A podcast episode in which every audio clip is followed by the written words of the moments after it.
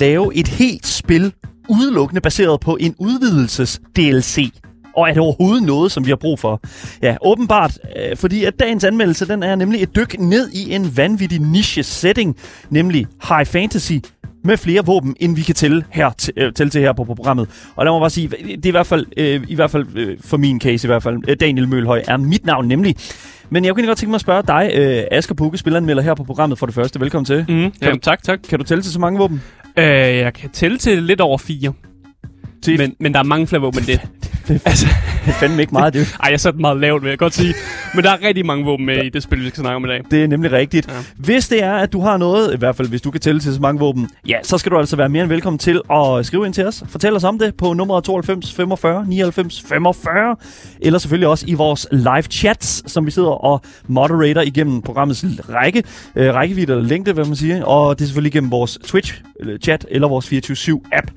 Links til Twitch, Instagram og vores fællesskabs Discord finder du selvfølgelig i vores podcast beskrivelse.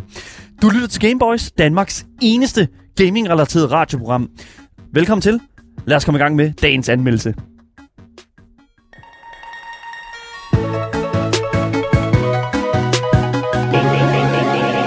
Gameboys.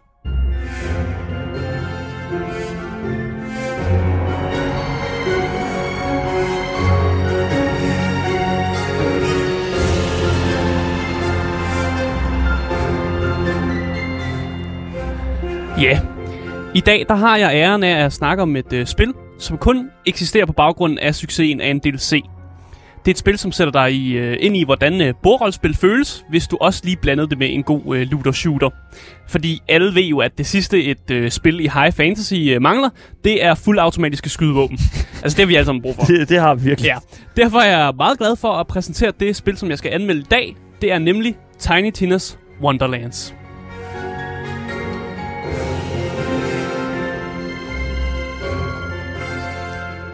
Udgiveren af Tiny Tina's Wonderlands er 2K Games, og udvikleren er Gearbox øh, Software. Mm. Det er dem, der har lavet uh, det samarbejde, der har stået på i alle Borderlands-franchise-spillene, og det er også uh, det, som det her spil ligesom udspiller, uh, ud, udspiller fra. Ja, lige præcis. Så, så bare fordi det er et spin-off, så er det jo øh, på sin vis ikke fordi, at det er et kæmpestort spring fra, hvad øh, altså den her franchise egentlig har haft førhen. Præcis, og det er ikke en DLC til Borderlands 3, Nej. som, som jeg så, der var nogen, der kommenterede rundt omkring. Det er simpelthen sit eget spil, Cool. som de bare har fået lyst til at lave. Very nice. Øh, de genrer, vi snakker om her, det er action roleplay, Mm. det er first person shooter, og så den genre, som hedder shooter looter. Og det er jo den, der, der hopper en lille smule ud af, af støbeformen, som Mm. vi har kendt i den her franchise ret godt for øh, førhen. Ja, action roleplay. Action roleplaying, ja, lige- nej, det ved jeg ikke. Fa- Fantasy, øh, hvad hedder det nu, settinger. Men action Ja. roleplay er jo, jeg synes, det er ret tilgængeligt, også i 3'eren og 2'eren og 1'eren. Ja, Hvorfor ja. ikke? Jo, det er det. Why not? Det, det er det vel på, en, på sin vis også. Og jeg Ja. vil så sige, at det her spil, det sælger sig selv som om, det er et bordrollespil, men i virkeligheden, så er det jo ikke rigtigt der, altså der det er. Og det, er- det er også derfor, jeg faktisk ikke har skrevet den på som genre. Jeg har ikke skrevet det på, som, fordi det er det, er det ikke. Det Nej. lader som om, det er det, men, men, men sådan er det altså ikke. Okay. Og så derfor er genren sådan, som det er. Fair enough. I forhold til platform og pris, så kan det fås på, øh, på computeren, det kan fås øh, på Playstation, det kan fås på Xboxen. Både de gamle generationskonsoller og de nye generationskonsoller her. Ja, altså jeg er ret overrasket over ikke at se Switchen på den her liste, faktisk. Ja, den er ikke på. Det er lidt mærkeligt, synes jeg, fordi Switchen... Altså, bo- hvad jeg ser her i forhold til gameplay, er jo ikke ens... Jeg, jeg må virkelig indrømme, jeg synes ikke umiddelbart, at det ser super umuligt ud for Nintendo Switchen at skulle kunne køre. Nej, men den skal have adgang til Gear, Gearbox uh, Softwares uh, server, og det i sig selv er åbenbart et kæmpestort arbejde. Både, også for en PlayStation 5'er fandt jeg åbenbart ud af, da jeg spillede spillet. Fair Og få adgang til de her server, så jeg, jeg vil faktisk tro, at en, en lige præcis en Switch vil faktisk få rigtig svært ved at få adgang til de her server. Ja, og, og, og nu skal du også sige, at Nintendo de er en lille smule bagvendte, når det kommer til... Ja det ved jeg ikke, de er sådan præhistoriske i den måde, som de tænker kommunikation med, med online-server og den slags. Deres, hele deres, øh, hvad kan man sige, sådan struktur inden for, der- for, for, for deres platform er enormt dårlig. Og jeg kan fortælle, at øh, hvis man skal købe det på øh, PC, det her spil, så skal man igennem Epic Games Store. Du kan altså ikke få det på Steam eller andre steder. Det er simpelthen en, øh, en Epic Games exclusive. Jeg Det er, klager ikke. ikke, jamen, det er der ikke noget i vejen med, Nej. fordi det har alligevel en okay pris. Det er stadig den her AAA-pris. Det koster 449 kroner. Ret typisk for et stort AAA-spil i den her kaliber. Øh, så der er, ikke, altså, der er ikke noget der med prisen. Nej. Hvis du skal købe det på øh, PlayStation 5'er, som er der, hvor jeg spillede det, så koster det til gengæld 559 kroner. Og det er jo fordi, de kan slippe afsted med det. Og selve satan en da. digi- at den digitale kopi af spillet, så s- den skal Ja. selvfølgelig være lidt dyr. Igen, vi har jo talt Ja. meget om det her på programmet i Det forhold er 100 til... kroner mere. Ja, det er 100 kroner mere. Vi har talt meget om det her med, hvorfor at prissætningen øh, digitalt mæssigt er så meget dyrere, end det er, øh, hvis man køber det f- øh, i, i, i sådan fysisk format. Mm. Og, og igen, det rent logisk mæssigt kan jeg ikke rigtig se ideen med det. Hvorfor det skulle... Altså, der, der er ikke noget produktion bag en, en form for sådan disk, der skal leveres ud. Der er ikke noget sådan, hvad kan man sige, øh, forsending til butikkerne af den slags med øh, fysiske disks. Så i teorien, så burde det ikke være dyrere at, at sende noget ud i, i, i altså, eller undskyld, Digitalt at sende ud format, ja. digitalt, ja. lige præcis.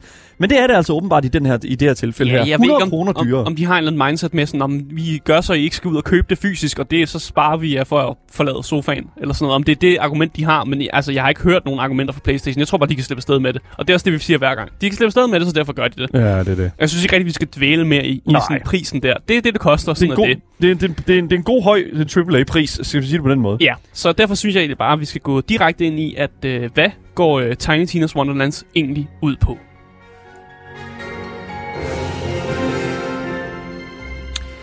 For at øh, forstå Tiny Tina's Wonderlands, så skal man først lige forstå, hvem Tiny Tina er. Mm. Fordi det er jo hende, der lægger navn til spillet her. Øh, og hun er en karakter, som bliver introduceret i Borderlands 2.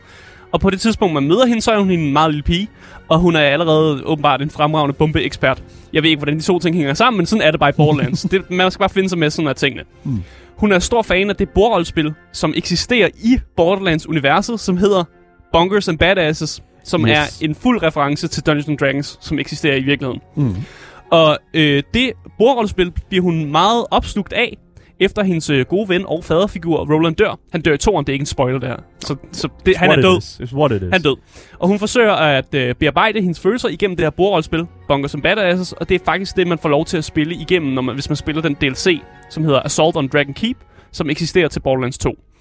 Og her får man lov til ligesom at, at spille igennem den her fantasy-historie, hvor narrativet ligesom er drevet af historiefortælleren, som er det, man kalder en bunker master. Jeg tror, vi vil kalde det en dungeon master, Ja. øh, hvis vi spillede Dungeons Dragons. Men det er Tiny Tina, som ligesom styrer narrativet. Det er hende, der ligesom bearbejder sine følelser igennem det her bordrollespil. Mm. Og det er en af de bedre DLC'er, og den er bare meget sådan, jeg vil næsten sige critically acclaimed. Folk synes, det var en pissegod DLC, og den blev faktisk udgivet som sådan en standalone ting, man kunne spille for sig selv, uden at eje Borderlands 2. Ja. Så det i sig selv er jo vildt, at, det, at, at Det de er har gjort sådan. Det, det, og det, det fortæller jo også en lille smule omkring øh, og hele det spørgsmål, jeg stillede i starten. Altså det her med, sådan, er det noget, vi har brug for? Altså åbenbart. Fucking Ja. apparently, yeah. Ja, fordi øh, Tiny Tina's Wonderlands er i, i modsætning til den her DLC, det er et spil helt for sig selv, Mm. hvor man ligesom, hvor man faktisk i virkeligheden, der er man et lille rumskibscrew, der er styrtet ned, og man har ikke bedre ting at tage sig til, end at sidde og spille Bunkers som Badasses med Tina. Altså man har fanget det her sted, og så beslutter Tina sig for, hvorfor spiller vi ikke bare Bunkers som Badasses? Og det er det, de her karakterer så gør, hvor Tina jo selvfølgelig er Bunker Master, Bunker Master, ja. som, som styrer øh, historien her. Og hvilken performance hun giver. Altså det må ja. Jeg fandme sige. Altså nu har jeg spillet med en del Dungeon Masters, og, og blandt Asger inkluderet her. Ja. Og ingen når Tiny Tina til sokkeholderne her. Nej, hun er øh, gakket, Ja. og øh, nogen næsten sige sådan på kanten af, man kunne nok diagnosere hende med et eller andet, men det, Okay, fair enough. det, jeg er ikke psykolog, så det lærer jeg være med. men hun har lavet en, øh, hun har altså lavet en fantasy-verden, som hedder Wonderlands. Og det er jo den, den verden, vi ligesom spiller i. Og det er, den er simpelthen bare blandet af en masse af de her fantasy- og bordrollespils troper, som egentlig bare er puttet ind med. Der er, du ved, goblinger og trolde og sådan. Der, det er alt det der wizards og folk, der så spille og sådan noget. Sure. Det er bare sådan meget klassisk, de der fantasy- og bordrollespils troper, som, ja. som, som egentlig bare er det, hun har lavet verden på. Og så har vi som spillere, der har vi ligesom æren af at spille. Vi spiller som den person, som aldrig har spillet Bunkers and Badasses, og så først lige skal sådan ind i historien og lære, hvordan man spiller sådan et godt bordrollespil. Selvfølgelig. Og som enhver god bold- bordrollespilsaften, hvor du ikke ved, hvad du skal spille, så starter du i level 1, og du bruger rigtig lang tid på at lave din rollespilskarakter. Fordi sådan er det bare. Ja. Det bruger du rigtig lang tid på. Mm. Mm. Øh, og nu har vi jo ligesom fået etableret sådan hele konceptet bag spillet. Og derfor synes jeg faktisk allerede nu, at vi skal til at hoppe ind i sådan meget det, altså gameplayet i Tiny Tina's Wonderlands. Så lad os at gøre det nu.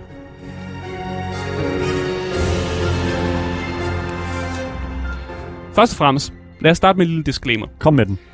Den her anmeldelse, der kommer jeg til at snakke rigtig meget om Borderlands. Og det er simpelthen fordi karaktererne og gameplayet, det er stort set identiske, og det vil faktisk være umuligt for mig at snakke om det her spil, uden at, altså, uden at snakke om Borderlands. De her karakterer eksisterer i det univers. Altså, det er jo et vildt metaspil, fordi du spiller jo inde i et, du spiller et spil, som er inde i et spil, som allerede eksisterer. Yes. Så jeg kan ikke, jeg kan ikke lade være. Jeg kan ikke komme udenom det. Og, og jeg ved ikke rigtig, sådan, en ting, som jeg er virkelig overrasket over, det, det er faktisk øh, øh, øh, altså titlen på, sp- på, selve spillet, altså Tiny Tina's Wonderland. Ja. Jeg er virkelig overrasket over, at der ikke er, altså, at der overhovedet ikke er noget som helst spor af Borderlands øh, titlen, altså sådan i, i det. Altså ikke engang øh, Tiny Tina's Wonderlands er Borderline, Borderlands Story, eller sådan Nej. Borderlands øh, Tiny Tina's Wonderland. Det er bare sådan, det er sin helt egen øh, branding, altså det er sit helt eget franchise lige pludselig. Ja.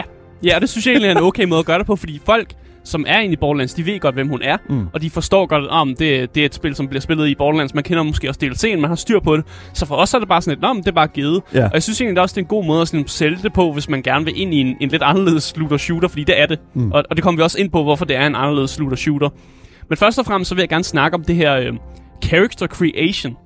Fordi i et hvilket som helst Borderlands-spil, så har du mulighed for at vælge nogle karakterer, men du har jo ikke som sådan mulighed for at bygge dem op fra bunden af. Mm. Og derfor synes jeg faktisk, at det er helt unikt, at det lige pludselig er noget, vi faktisk får lov til. Jeg synes også, det er en lille smule mærkeligt, for jeg plejer at være vant til, at jeg bliver mødt med sådan en introsang, og så får jeg præsenteret min, de karakterer, jeg kan spille som, og så vælger jeg den, der jeg synes er sejest. Så lige nu sidder vi på og kigger på noget gameplay af en, koste, øh, altså en character, der vil blive customized. En, Ja. en, øh, en, der laver sin karakter her.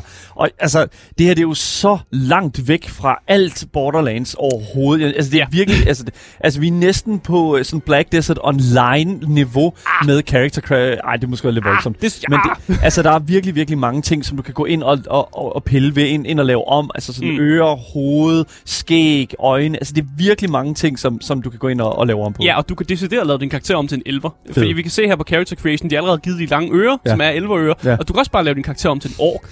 og sådan, du, kan, du kan være helt rød i hudfarven, hvis det er det, du har lyst til, eller helt Fedt. grøn, eller altså, du, det, der er fri fortolkning på, hvordan om du vil, have lyst til at være en sådan fantasikarakter. Mm. Og det synes jeg bare er dejligt. Altså, jeg lavede en helt øh, rød person, som lignede lidt en ork, og han, det, han, han, skulle, han, han så gal ud, og så var han helt rød. Hvorfor det, er det helt rød? men det ved jeg ikke. Der er også nogle typer go- goblinger og orker i D&D, som er røde og sådan noget. Så jeg tænkte, han kan, han kan ligne sådan lidt en, øh, en sådan hobgoblin, som de hedder i D&D Okay. og sådan noget. Det, det synes jeg var, det, det kunne jeg godt lide.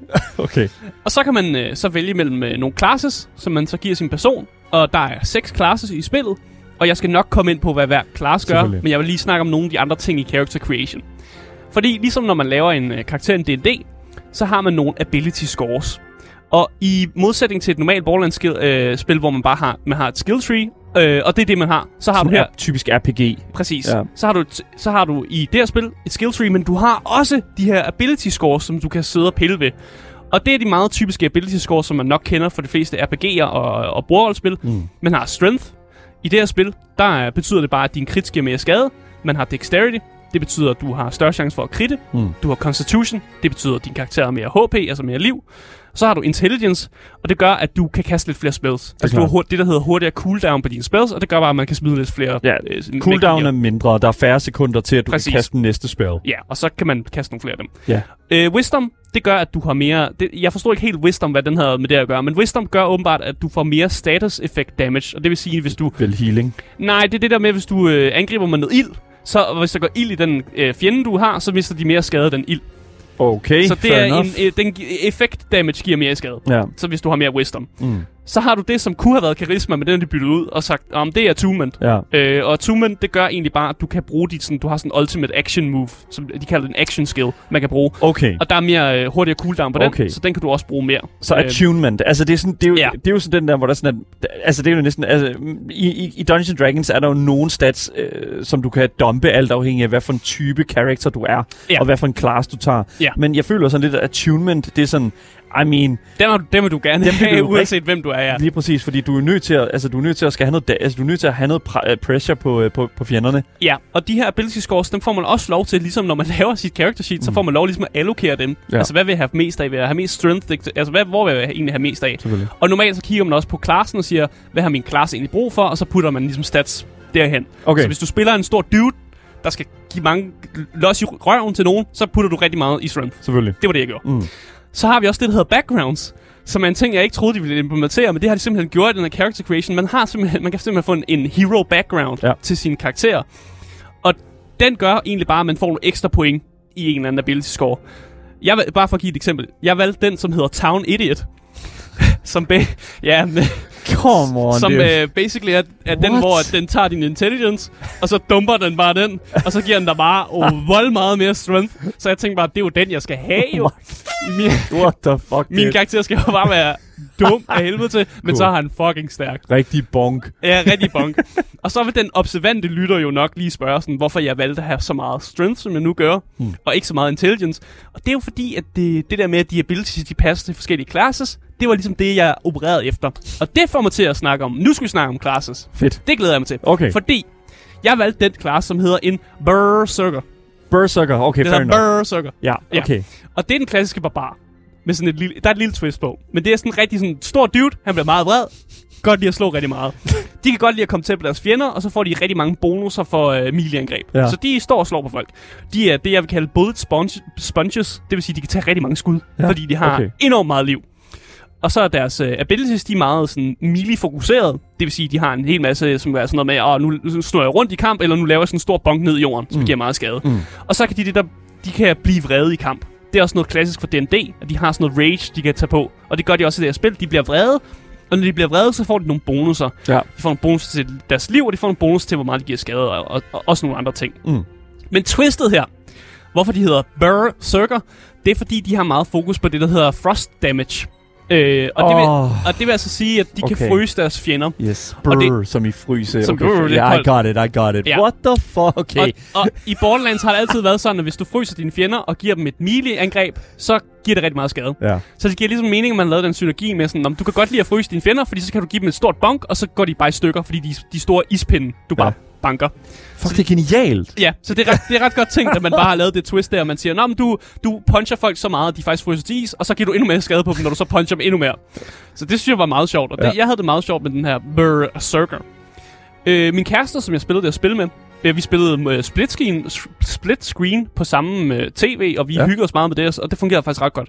Hun spillede det, der hedder en øh, Spore Warden, som minder meget om, hvis du har spillet D&D eller en RPG, så er det meget sådan lidt en ranger druide-type. Ah, okay, fair enough. Du får et lille kæledyr med dig, som er en lille svamp, som hjælper i combat, En og så, shrimp. og så giver den øh, poison-skade via dens prutter. Ja, det øh, skulle ikke være mere Borderlands-agtigt. Det er eller sådan, Borderlands. Ja, eller Gearbox-agtigt, ja. Ja. hvis man kan sige sådan, at, at den prutter, og så giver den poison-skade, fordi den fuck nogle fæle prutter. Det er klart.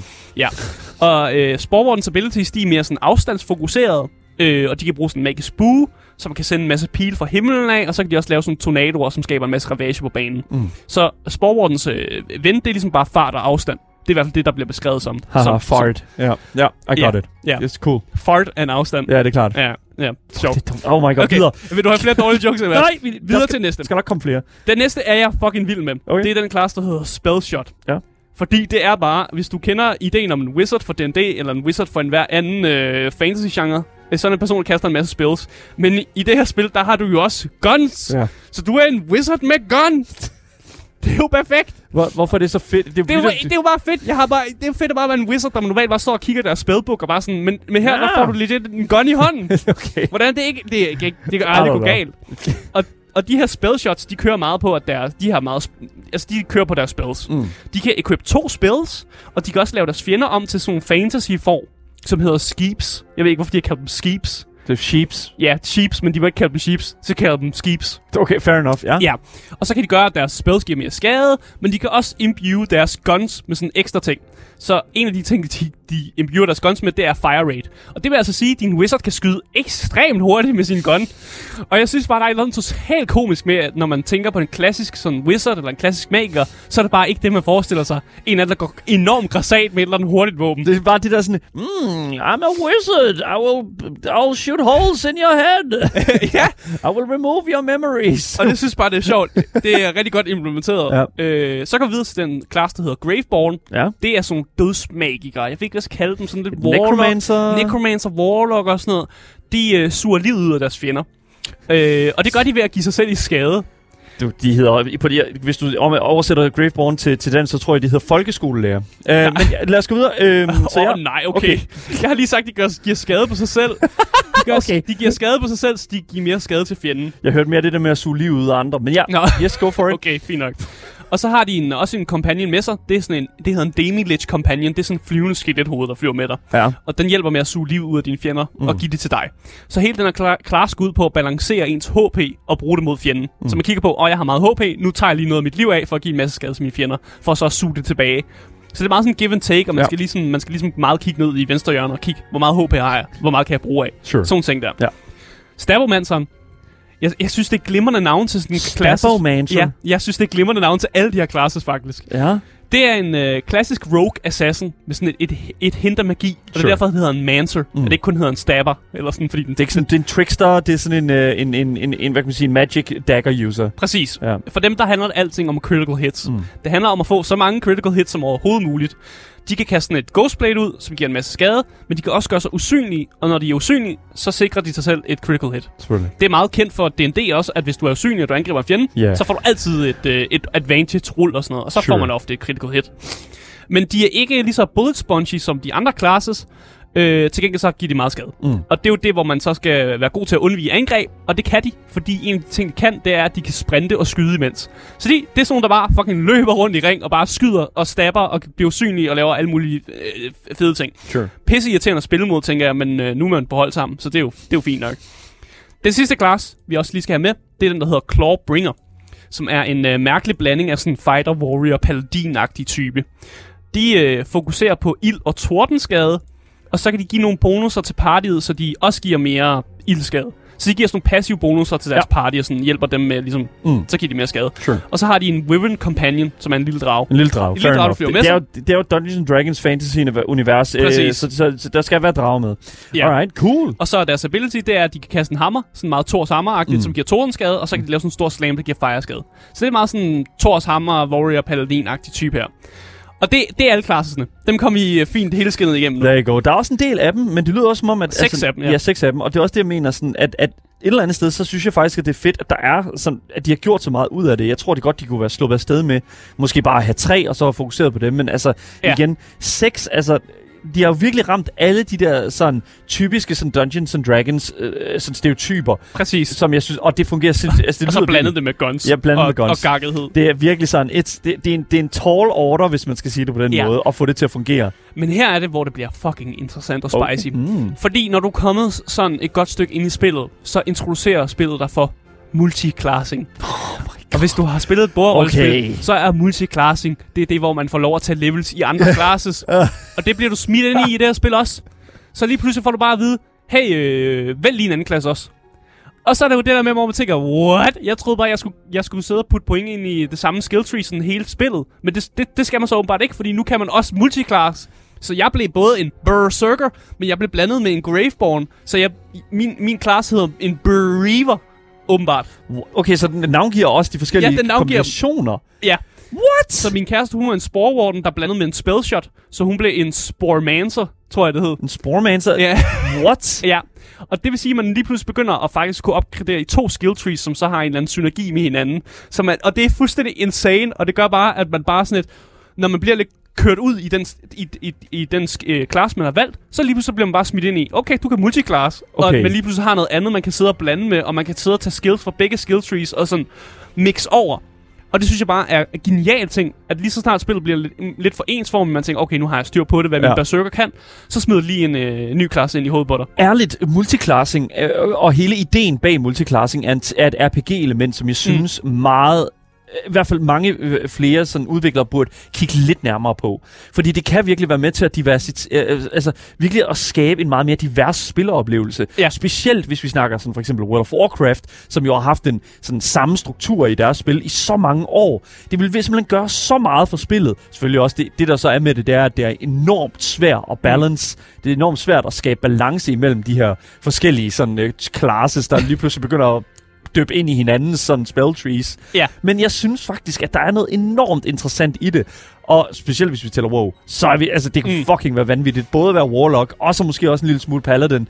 Og, for, og se, hvordan det kunne fungere. Jeg synes, det er mega fedt at høre, at Tiny Tina's Wonderland virkelig altså, har, har kigget ind i det her og Mm. sagt, listen up, vi er Dungeons Dragons, øh, I don't know, knock-off, øh, homage Ja, fucking, Ja. yeah. vi, vi kan nøjagtigt det samme, som det kan. Og det Ja. er virkelig fedt. Fuck, enormt, nice. enormt gakket. Ja. Men nu har jeg jo snakket rigtig meget om classes og alt muligt. Vi har ikke snakket så meget om Wonderlands verden, faktisk. Mm. Og de opererer med, med det, der hedder en sådan overworld, og så har de, når man er nede i de der baner. Mm. Og banerne, det er meget klassisk i sådan Bonder, uh, Borderlands level eller map, man er på. Ja. Så det vil jeg ikke snakke så meget om. Men den her overworld, det er den, der er interessant. Det er sådan som om, at du, når du ser på den her overworld, så er det ligesom, at du sidder rundt om bordet, og du kigger ned på det her, det her map, der er der, og så render rundt med dine miniatur, miniaturfigurer. Fordi du Fedt. render rundt med de her øh, figurer, der bare har store bubble heads, så bare løber rundt her. Og her kan man sådan rende rundt på det her map, og så kan man samle quests op, og det er der, du ligesom går hen til nogle dungeons, og når du så går ind i dungeon, så spiller du så nede i banen. Så. Mm. Og så kan du egentlig også bare løbe ind i de her random encounters, som er også noget, man kender fra Dungeons and Dragons, med at man løber ind i et skelet eller andet sted, og så skal man til at kæmpe mod det. Ja. Og det er også noget, de har implementeret. Man bliver lidt træt af det i længden faktisk, fordi jeg, nogle gange har man bare lyst til at komme videre. Men så implementerer de også bare det, når du, hvis du ikke har lyst til at random encounter dem, så kan du også bare lige slå dem, ja. inden du går ind. Altså, så kommer du ikke i random encounter med dem. Så det er også en fed mekanik, de bare, hvis du ikke har lyst til det, slå dem. Så det der er med det der også, at du, du siger, at du har de her sådan, ge- generelt, du er nede i banen, altså hvor du, sådan- du reelt set får det der sådan first person Ja. øh, vision der. Præcis. Så det der er med, med, med for eksempel Borderlands 2, der har du jo den her sådan semi-åbne verden her, hvor du sådan kan fast travel imellem ting og sådan. Ja. De her, de her baner her, som du går dykker ned i, er de, er de åbne, eller er det sådan mere lineært? Øh, mange af banerne er meget lineære. Okay. Det er ofte sådan, øh, men der er ofte nogle branches og sidequests i løbet af de her baner, hvor, Okay. de, hvor de får dig andre steder hen. Og du kan også godt stadig fast travel mellem de forskellige baner, hvis du ikke har lyst til at rende rundt i det her over, øh, overworld map og rende rundt der. Jeg kan Mm. godt lide det. Jeg synes, det er sjovt. Ja. Man har ikke rigtig brug for fast travel, fordi i sig selv er det bare skide sjovt at rende rundt og sådan noget. Man finder altid noget sjovt på sin vej. Ja. Så, så man er aldrig nogensinde ikke underholdt, når man render rundt i den her overworld. Øh, men jeg, sy- oh, jeg skal lige hoste lidt. Tag noget at drikke med. Ja. Er du okay? Det er helt, helt fint.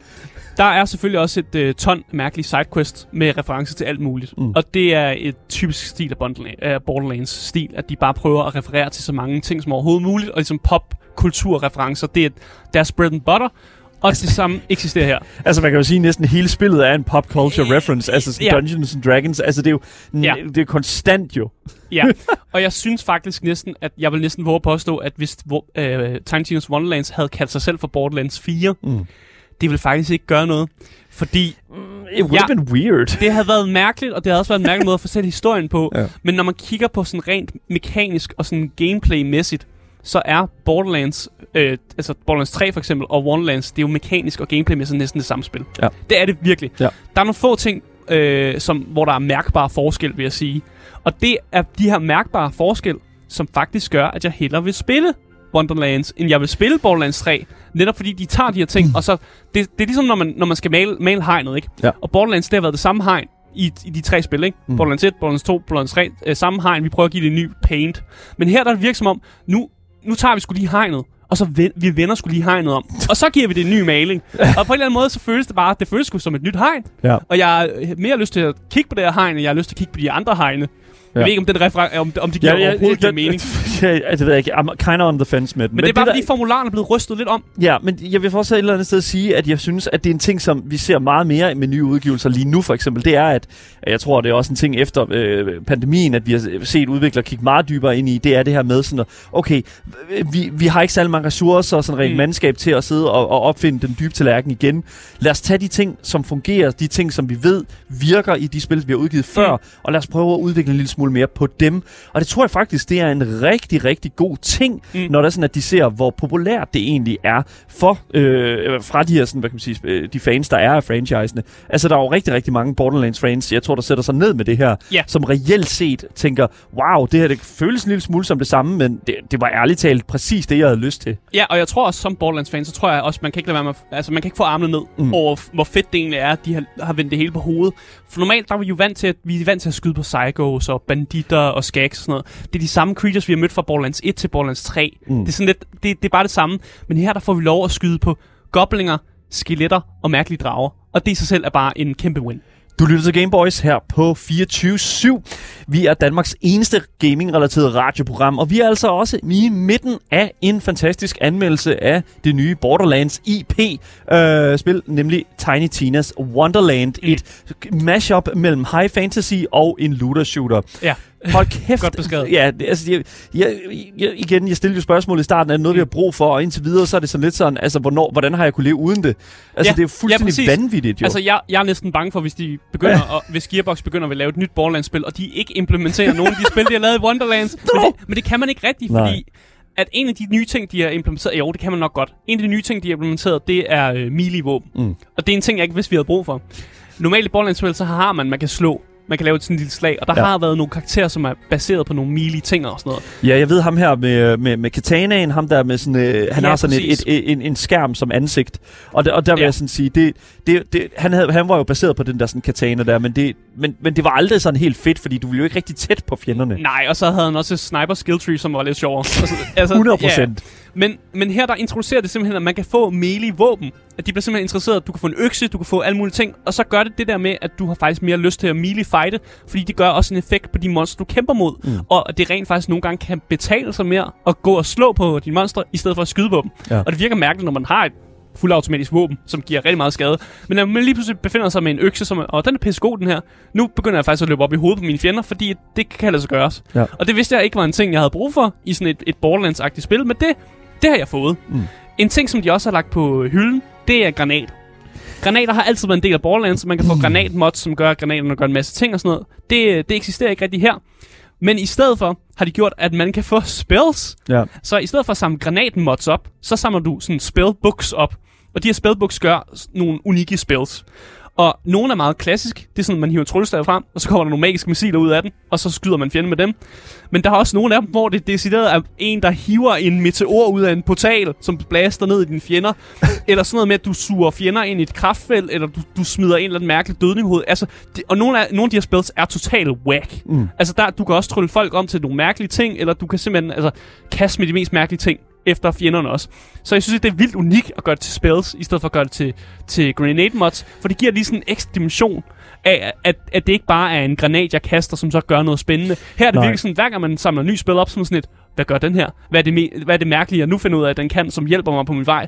Og det synes jeg er en god måde at gøre det på, at det er den vej, man går. Ja, fordi det et eller andet sted, så føler jeg jo, at, at specielt når det kommer til granater og den slags, at der er jeg virkelig, virkelig stingy med at bruge dem. Fordi jeg er sådan, Ja. åh, jeg, jeg er nødt til at fucking gemme de her granater her til, til en boss fight, eller til uh, whatever, en Mm. eller anden specifik situation, jeg opbygger op i mit hoved. Jamen, det er jeg helt enig Og det, faktisk. og, og ja. det var sådan, jeg, og det ved jeg ikke rigtig sådan i forhold til de her spells her, om det er sådan lidt den samme oplevelse, du, Nej, du overhovedet oplever. ikke. De er på cooldown. Ja. Så det er jo fedt med, at du bruger dem, og så øh, skal de lige recharge, og så kan du bruge dem igen. Okay, så du finder de her spell slots, eller du spiller de her spellbooks, Ja. som du så øh, equipper, som så du kan tage brug af. Ja, præcis. Okay, cool nok. Så det fungerer meget bedre. Man har mere lyst til at bruge dem. Altså, man bruger dem konstant i løbet af spillet, fordi det, det er bare sådan noget, det, det, det er sådan, det er. Men, men er, er det så forstået korrekt, at Mm. mm. for, når du så spiller en class, som, I don't know, har...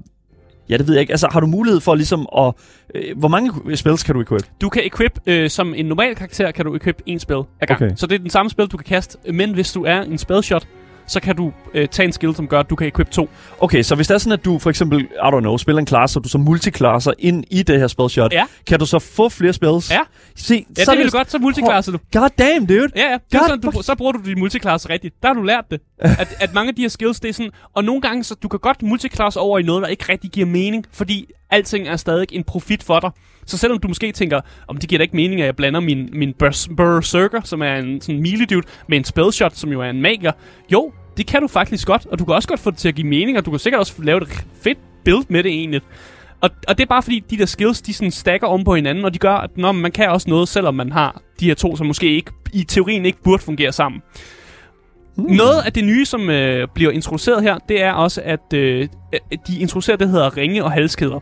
Og det er egentlig bare sådan nogle ting, der giver ekstra ting. Og i Borderlands, der har vi altid kunne tage mærkelige dragter på, og vi har kunne tage mærkelige gear på, som gør ekstra ting. Og det er de bare byttet ud med, at nu er det ringe, og nu er det halskæder. Fordi det, det gør man i en, en fancy verden. Og det er det samme, de giver nogle ekstra bonusser. Ja. Men så har de også det, som er, at man kunne også i Borderlands tage sådan tøj på og sådan noget. Men her, der har du også dragter, som også gør noget ekstra. Så din karakter får jo nyt tøj på, som også gør noget ekstra. Og det synes jeg egentlig er fair nok, fordi at det, i Borderlands der er vi vant til, at karakteren ser ens ud, og så kan man ændre farven på dem. Det plejer at være det, man kunne. Men nu kan du decideret også tage nogle andre dragter på, som gør, at du får lidt mere unikt over din karakter. Så har du også øh, øh, ekstra abilities. Normalt i et Borderlands-spil, så har du sådan en ability, du bruger. Sådan en skill, så Ja. det er den, du tager. Men her, der introducerer det allerede, om du kan lige vælge mellem to skills fra level 7 af. Og det vil sige, at når du multiklasser, så har du faktisk fire forskellige action skills, som du lidt kan vælge, hvilken karakter der, eller hvad der passer bedst til din karakter. Ja. Og det gør jo, at noget multiclassing kan være fuldstændig overpowered. I mit eksempel, så tog jeg øh, og blandede min berserker med en Graveborn, og Graveborn har en ability, som gør, at øh, du suger noget liv ud af dig selv, og så giver du skade i forhold til, hvor meget liv du suger.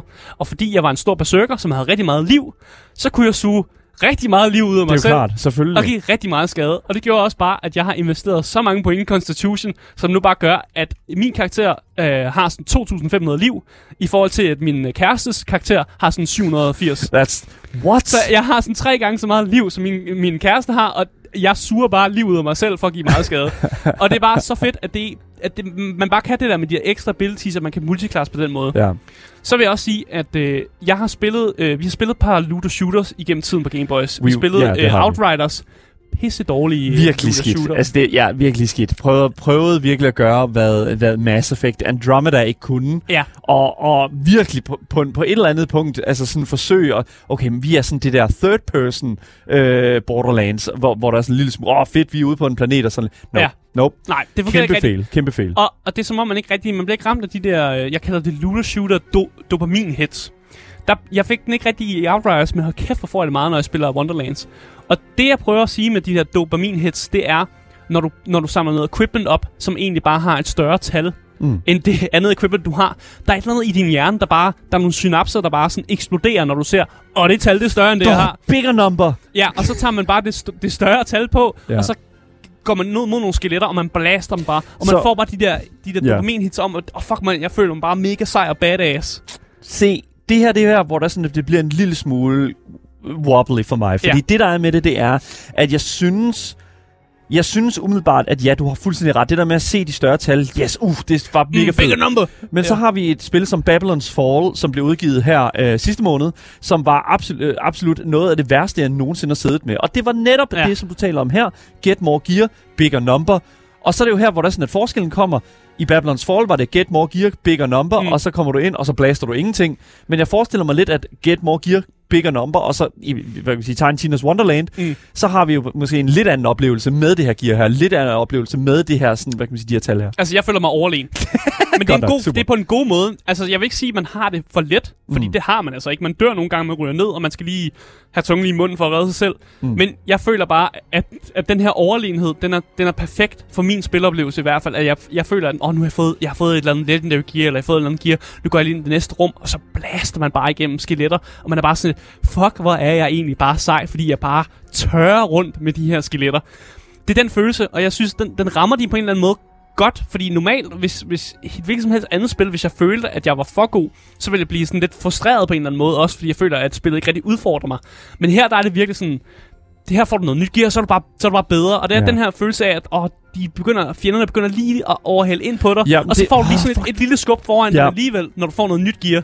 Og det er jo det, som vi også tit har talt om her på programmet, det er det der med, sådan, hvor meget power og hvor meget sådan, hvad kan man sige, modstand skal spille dig, for ligesom at give dig den der sådan, følelse af, at du reelt set, øh, pff, I don't know, fucking har en eller anden form for modstand. Altså Ja. det, og der er så mange spil, som jeg speci- øh, specifikt føler, ikke er særlig gode til at formidle den der modstand der. Mm. Altså med bare blast igennem. Vi anmeldte jo Nowhere Profit, som jo bare for dig, Asger, Ja. var et enormt blast igennem absolut ingen modstand. Nej, præcis. Og det er, det er ikke på samme måde, man møder øh, i Borderlands her. Man skal stadig hjælpe hinanden, og jeg spillede jo sammen med min kæreste. Vi skulle stadig hæve hinanden op, når vi var ved at dø og sådan nogle ting. Så det var ikke, fordi vi ikke blev udfordret, men der er bare et eller andet fedt ved, at du kommer ind, hvis du lige har fået noget nyt godt gear, og du kommer ind til en boss, og du bare står og blaster bossen, Ja. og bossen bare dør efter 15 sekunder. Og, og selvom det burde i teorien virke nederen, så, virker, så er det bare, det er bare fedt for mig. Jeg synes Ja. bare, det er fedt. Det, det giver bare mening. Mega nice. Og jeg synes egentlig bare, at vi skal lægge øh, gameplayet der, og egentlig gå ind i narrativet, fordi der er også en del, vi skal ned i her. Så lad os hoppe ind i narrativet i Tiny Tina's Wonderlands.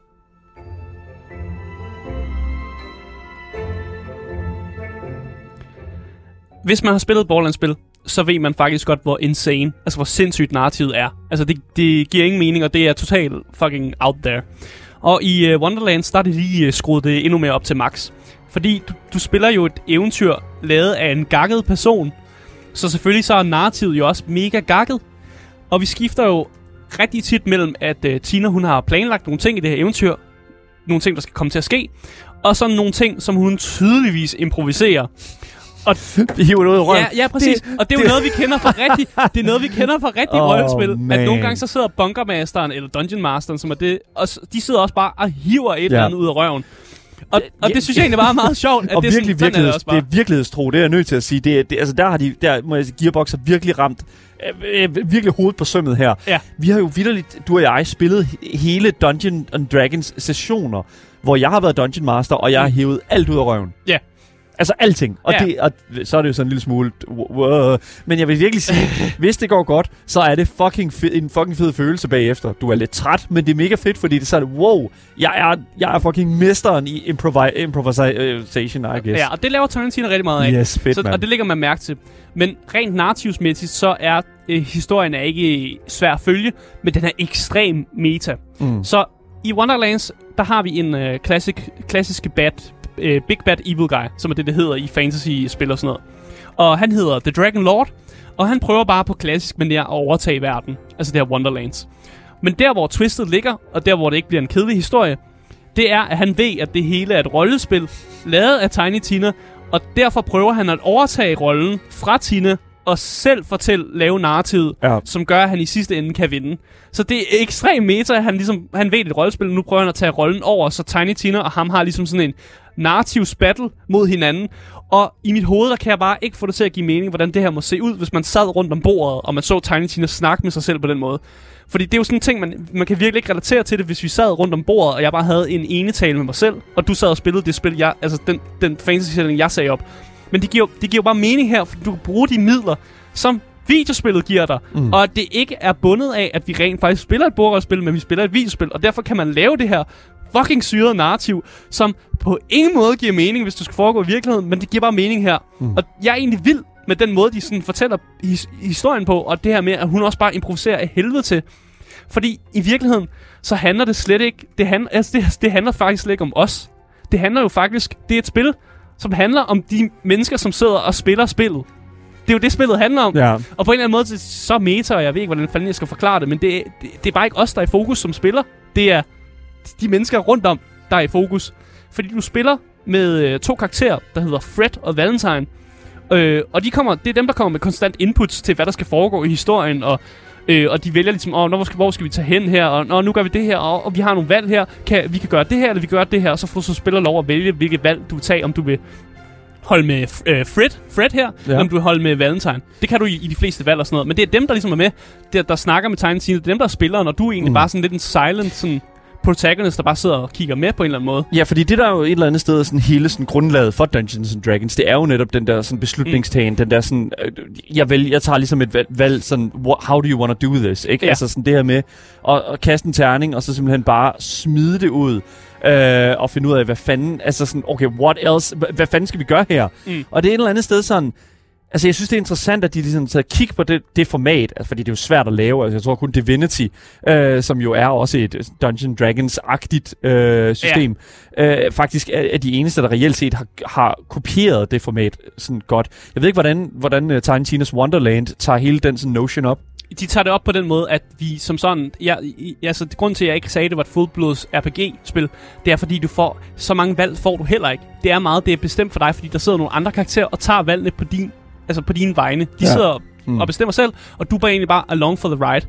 Og det er det her med, at du som sådan som spiller, så kan du ikke lave så mange inputs af det, der foregår i den her fiktive verden. Men det er jo det der med, når Tina fortæller, øh, improviserer, nu kommer der et stort monster ud af ingenting, Ja. så er du som spiller nødt til at forholde dig til det, fordi det er dig, der skal slås mod det store monster. Og så kan, så kan du ikke, hvis, du, hvis vi sad rundt og spillede om bord, så kan jeg ikke klage til DM og sige, øh, er det ikke bare lige noget, du smider ind nu? Du skal forholde dig til det. Ja, lige præcis. Og du skal skyde det i hovedet, selvom det er et mega dårligt lavet monster. og det, det, der er en eller, anden, en eller anden fed ting med, at vi bliver bare nødt til at affinde os med det. Fordi jeg vil da ønske, at jeg som DM bare kunne sige et eller andet, om det er sådan her, det er, og mine spillere bare vil sige, okay. Og det, ja. Fordi det er sådan, man bliver nødt til at gøre det i spillet, fordi det er et monster, du nu skal kæmpe mod. Og det er også det der med, at når vi så finder os ved en hængebro, vi ikke kan få op, og Tiny Tina siger, at du bliver nødt til at seduce den her bro for at lukke den op. Men prøv lige vælge, hvor... Du skal seduce broen. Ja, du skal seduce en hængebro for at få den til at åbne op. Ja. Det, og det, det skal du affinde dig med. Det er hende, der har lavet historien. Fucking Tiny Tina. Du kan ikke klage, du kan ikke klage til DM. Du kan ikke, det kan du ikke klage over. Ses, den var fandme aldrig gået i Dungeons Dragons med os. Et pis godt eksempel, What? det, det er også, at på et tidspunkt, så nuker man havet, så havet forsvinder, så man kan gå på havbunden. Og så kommer man derned, og så er der en masse kirkegårde. Og så spørger øh, den karakter, der hedder Valentine, som sidder og spiller det, hvorfor er der kirkegårde nede i vandet? Det giver da ikke nogen mening. Og så siger Tiny Tina bare, sådan er det bare. Det er mig, der laver historien. og, og på en eller anden måde, der var jeg bare sådan, ja, yeah, ja, sådan er det bare, og vi kan se det. Vi kan se, at de der kirkegård, de dukker bare op med det hele. Sådan, der, der, der, uden, uden, uden tvivl noget, hun har improviseret. Der er bare kirkegård hernede for at give det hele noget feel. Giv det noget feel. Jamen, det siger hun også. Hun siger bare, at det er fordi, jeg prøvede at lave en sætning her, og nu, nu er der kirkegård nede her. Og det synes jeg bare er fucking fedt, at det jo i virkeligheden faktisk er langt fra en rigtig bordspilsoplevelse. men alligevel, så er det stadig den perfekte bordspilsoplevelse. Okay. altså oplevelse. Ja, okay, jeg er nødt til at spørge, hvordan fanden seducer man en hængebro? Øh, Hvad så? Øh, ho- how's it hanging? Ja, There you go. Nå, men det er virkelig sådan, det var sådan en klassisk pick-up line. Jeg kan ikke huske den nu, men det var sådan så dum, og det var sådan noget, noget i den retning, at man skulle sige til. Og så elsker jeg også bare, at i narrativet, at Tiny Tina, hun tager bare karakterer, som eksisterer i hendes univers, og putter dem ind. Altså, for fanden, Claptrap er med. Han er bare puttet med, og jeg, jeg hader og elsker det på samme tid. Men det er jo det sådan lidt, man kan jo ikke have en, en, en Borderlands franchise, uden at have sådan the, the Claptrap boy. Nej, hun tager bare karakterer fra, fra hendes øh, univers, yeah. og så putter hun dem ind og giver dem et nyt kostume på, og siger, du er nu den her person. Selvfølgelig, ja, ja. Og, så, sure. og sådan er det bare. I- Så I man, got it. man kan genbruge voice actorne, og, sådan, og man kan få noget genkendelighed med, ah, jeg klatrer med, og han er stadig en, en dum robot-idiot, øh, bare lavet af træ. Ah, yes. Den her gang, ja. Yes. Og med det, så synes jeg egentlig bare, at vi skal gå øh, videre til visuel og lyd i Tiny Tina's Wonderlands.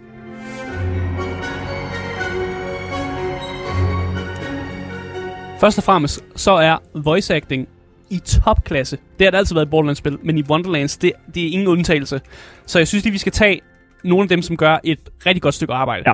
Vi har Ashley Burke, Ja. som er hende, der lægger stemme til Tiny Tina. Tiny Tina, ja. Hun har lagt stemme til Aloy i Horizon, Yes. og hun har også lagt stemme til Chloe i Life is Strange. Ashley Burke er virkelig, virkelig, Hold altså kæft. top tier quality, altså voice actor. Hun har virkelig Hun har gjort... virkelig meget range ja, også. virkelig range. Hvordan går du fra at spille Aloy, som er mega sådan øh, rolig, og, sådan, og kan vise virkelig mange følelser i, det, i, i sådan, når hun siger noget roligt, og så går du fra fucking Tiny Tina, der bare er fucking 250% skakket, Ja. og så tilbage til øh, øh, Chloe i Life is Strange, som er sådan en oprørsk, rebelsk teenager.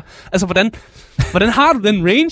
Så hun får bare, altså hun, og det er hende, der snakker mest i løbet af hele spillet jo, Ja. og det, jeg synes bare, hun gør det enormt godt. Så har vi Will Arnett, som spiller The Dragon Lord. Hvilket er altså, virkelig en sindssyg casting. Altså Ja. ja. stemmen til uh, Bo- Bojack Horseman. Og, har ja, lagt stemme til både Horseman og Lego Batman. men han gør det vildt godt, og han har bare sådan en øh, rigtig sådan, jo så, ja, ja, så gør jeg det der. stemme, ja. og, ja, altså, han han, har- ja, altså, jeg man vil også lige sige, jeg vil lige pointere, at Will Arnett er også genial i Arrested Development, som Ja. er en, en serie, jeg virkelig nødt til. Holy shit, Han er mand. rigtig god til at være sarkastisk i hans Ja. stemme, på sådan Ja. en måde, hvor man bare kan høre det. Så har vi også Andy Samberg, som ikke har lavet noget voice acting arbejde sådan rigtigt for, øh, for videospil. Øh, så det er faktisk hans første sådan, debut, men han er selvfølgelig kendt for tv, og, sådan, og han er bare god til at være sådan der comic relief, og mm. sige sådan sjove ting, og være skør, og være sådan out there. Så har vi øh, Wanda øh, Sykes. Hun, det er også hendes første voice acting øh, i, i spil, hun har lavet. Men hun er kendt for stand-up comedy, og hun har bare sådan en helt unik stemme, som af en eller anden grund passer rigtig godt til den her robot, hun spiller. Fordi hun spiller faktisk en robot, der sidder med ved bordet, som også er sådan, har lidt mega sassy over sig og sådan noget. Men det går bare pisse godt, og det, mm. Det passer bare godt, at hun er sådan en stand-up komiker og har den vibe der. Visuelt set, så er, har de stadig den her ikoniske shell shading, ja. som vi kender fra de Shell andre shading, ja, yes. Borderlands-spil, som er lidt det varemærket. Ja. Så det, der er ikke noget nyt i det. Det ser meget comic book cartoony ud. Yes. Øh, men jeg vil også gerne snakke om, at jeg elsker designet af de fleste våben i det her spil. Man kan godt se, at en shotgun er en shotgun, men der er alligevel sådan kommet et eller andet fantasy spin over den. For eksempel så har, er, er der shotgunsene, det er sådan nogle med, at man, de bliver lavet med krystaller op i toppen. Så i stedet for, at jeg skal skifte magasinet i mit våben, så skal jeg putte krystaller ja. Ned i, i toppen af mit våben. Og jeg synes bare, at det er så fucking genialt tænkt. Altså, vi vil gerne have guns med i vores øh, spil, som er ligesom de guns, vi kender. Ja. Men det skal stadig ikke ligne noget end sådan, det er mere en wizard, der har bygget det, end en, sådan, en gun manufacturer. Og jeg synes, det er pisse godt lavet. De har også nogle virkelig kreative sådan, nye våben. De har crossbow, øh, crossbows, simpelthen. Så man kan få en crossbow-pistol, som bare er en normal crossbow, men du kan også få en crossbow-sniper, som basically er en stor harpoon-gun, som bare skyder store harpoon-ting. Så kan man få en, øh, som milivåben kan du få en stegepande. Det er et legendary våben, som min, Selvfølgelig, det er som, sure. min, som, Why min, you? som min kæreste fik. Og kæft, hvor er jeg øh, misundelig. Rigtig, rigtig ærgerligt, ikke? Men en ting, der også er med det, det er, at, at jeg tror, Gearbox skal passe en lille smule på nu, fordi at det ja. er jo noget, som vi jo faktisk ved, at øh, Bluehole, er ikke Bluehole, som, Åbenbart. men Craft, dem, der står bag øh, PlayerUnknown Battlegrounds, de, jo, de, jeg kan huske, at de vildt sagsøgte et andet Battle Royale, jeg kan ikke huske, hvad for et af dem, Ja. for at inkludere en stegepande. Men nu er det her også, hvor, hvor det visuelle og lyden bliver rigtig godt sammen. Ja. Fordi når du så slår med den her stegepande, så siger det bare, boing! Ja. Og jeg elsker bare lyden af stegepanden mod ansigt. Dung! Altså, de, altså, de har styr, de har Fedt. styr på øh, at lave lyde til deres øh, våben Ja. og sådan noget. Og i det meste af tiden, så er det også det, du lytter til. Det er bare eksplosioner og kaos. Så musikken, den går tabt. Jeg, jeg vil ikke kunne fortælle dig, om der er musik, når man er i kamp. Jeg vil ikke kunne fortælle dig til det. Okay, fair Fordi det hele forsvinder i kaos og de andre lyde. Men hold kæft, hvor er det godt. Så jeg har en idé om, at der faktisk er noget musik, men at det bare er lyddesignet bare er så godt lavet, at det, sådan, at, at det behøver vi faktisk ikke. Nå. Temaet, vi har hørt på det meste af, af tiden, det synes jeg faktisk er ret bland. Og jeg synes ikke, det skiller sig ud sådan super meget. Det lyder meget fantasy-agtigt. Det, vi har jo hørt Men- en lille smule af det. det er så lige-. Ja, vi kan lige skrue en lille smule op for ja, det her det kører hurtigt. bare i loop. Det er jo bare sådan noget øh, reelt, altså sådan, yeah. øh, ah, det er sådan lidt cinematic, cin- cinematic og en lille smule fantasy, ikke? Ja, så det, er sådan, det siger mig ikke rigtig noget, og sådan, fair nok, de har det med, og det, men, men altså, jeg kan bedst lide bare lyddesignet af alle de andre ting, end musikken har de gjort godt. Øh, jeg må sige, jeg er lidt, øh, lidt trist, fordi at øh, normalt så plejer et Borderlands-spil altid at introducere mig til spillet med en fed introsang. Mhm. Det har jeg ikke her. No! Jeg får ikke en fed introsang, hvor nogle karakterer bliver sådan stabiliseret, og det, øh, det jeg, jeg er lidt trist. No fucking way. jeg kan ikke lide det. Okay, det er rigtig, rigtig galt over, fordi det er Borderlands raid. Kom nu, mand! Ja. Det, er, det er jo busy earning, eller ain't no rest for the wicked. Altså, Ja. kom nu, mand. Præcis, og det, øh, der var et eller andet i mig, der var sådan, hvorfor har I... Opportunity. Men de har sikkert brugt al deres, øh, al deres penge på voice actor. Fordi de har hyret det, Det er kæmpe mega, gode, cast. mega gode skuespil, skuespillercast, så de har Ja. sikkert ikke råd til at købe rettigheder til noget sang. Og fair nok. Det er så, så man gjort det sådan Så man gjort det. Ja. Så vil jeg sige, monsterdesignet er også meget klassisk, men med få overraskelser. Mm. Altså, vi har goblinger, og vi har sådan nogle af de klassiske sådan fancy creatures. Men nu, hvis jeg nu øh, smider noget ud til dig og siger, en, øh, hvordan ser en øh, kyklop ud? Et øje.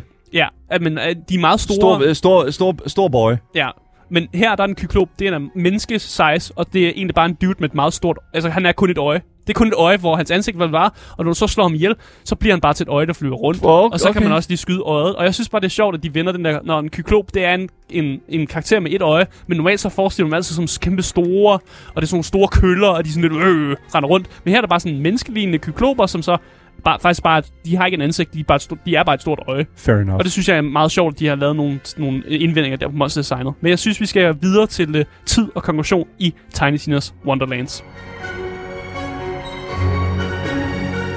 Asger, Tiny Tina's Wonderland. Skal man løbe eller købe? Jeg synes, at øh, folk skal købe. Ja. Altså, det tager, spillet øh, tager imellem øh, 12 og 18 timer at komme igennem, og det er kortere end andre Borderlands-spil, men det er fedt. Fordi ja. et stort kritikpunkt ved de andre spil, det har været, at det har været for ensformigt for langt. Så jeg synes, det er godt, de cutter lidt af på det, og ligesom tager os lidt mere ned, ned på jorden. Og det er egentlig bare noget, jeg vil kendetegne det her spil, det er, at de har lært fucking meget erfaring fra alle de andre spil, som de så har taget med, puttet over i det her spil, og så sagt, hvad fungerer. Mm. Og nu laver vi lidt om på nogle af de ting, for at lave det mere sådan fantasy-agtigt. Og der, de, de, har bare ramt, de har bare ramt hovedet på sømmet i, i at de bare har taget den erfaring og bare kommet kom frem til det.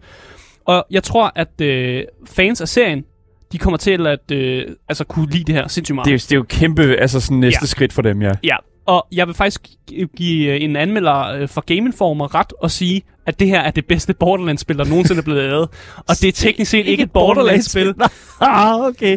Men Så- jeg tror, det er ja. et godt sted at starte, hvis du skal Ja. være ny i looter-shooter-genren, og Fedt. du gerne vil prøve noget nyt og være skyde med nogle øh, goblinger og bruge noget magi, men skyde med fuldautomatiske våben. Fedt. Så køb det. Tiny Det er Tina's, værd. Tiny Tina's Wonderland ligger på PC, Playstation og Xbox One, øh, respektivt øh, omkring 450 kroner til 560 kroner, mm. alt afhængig af hvilken platform det er på. Så et kæmpe anbefaling her fra programmet.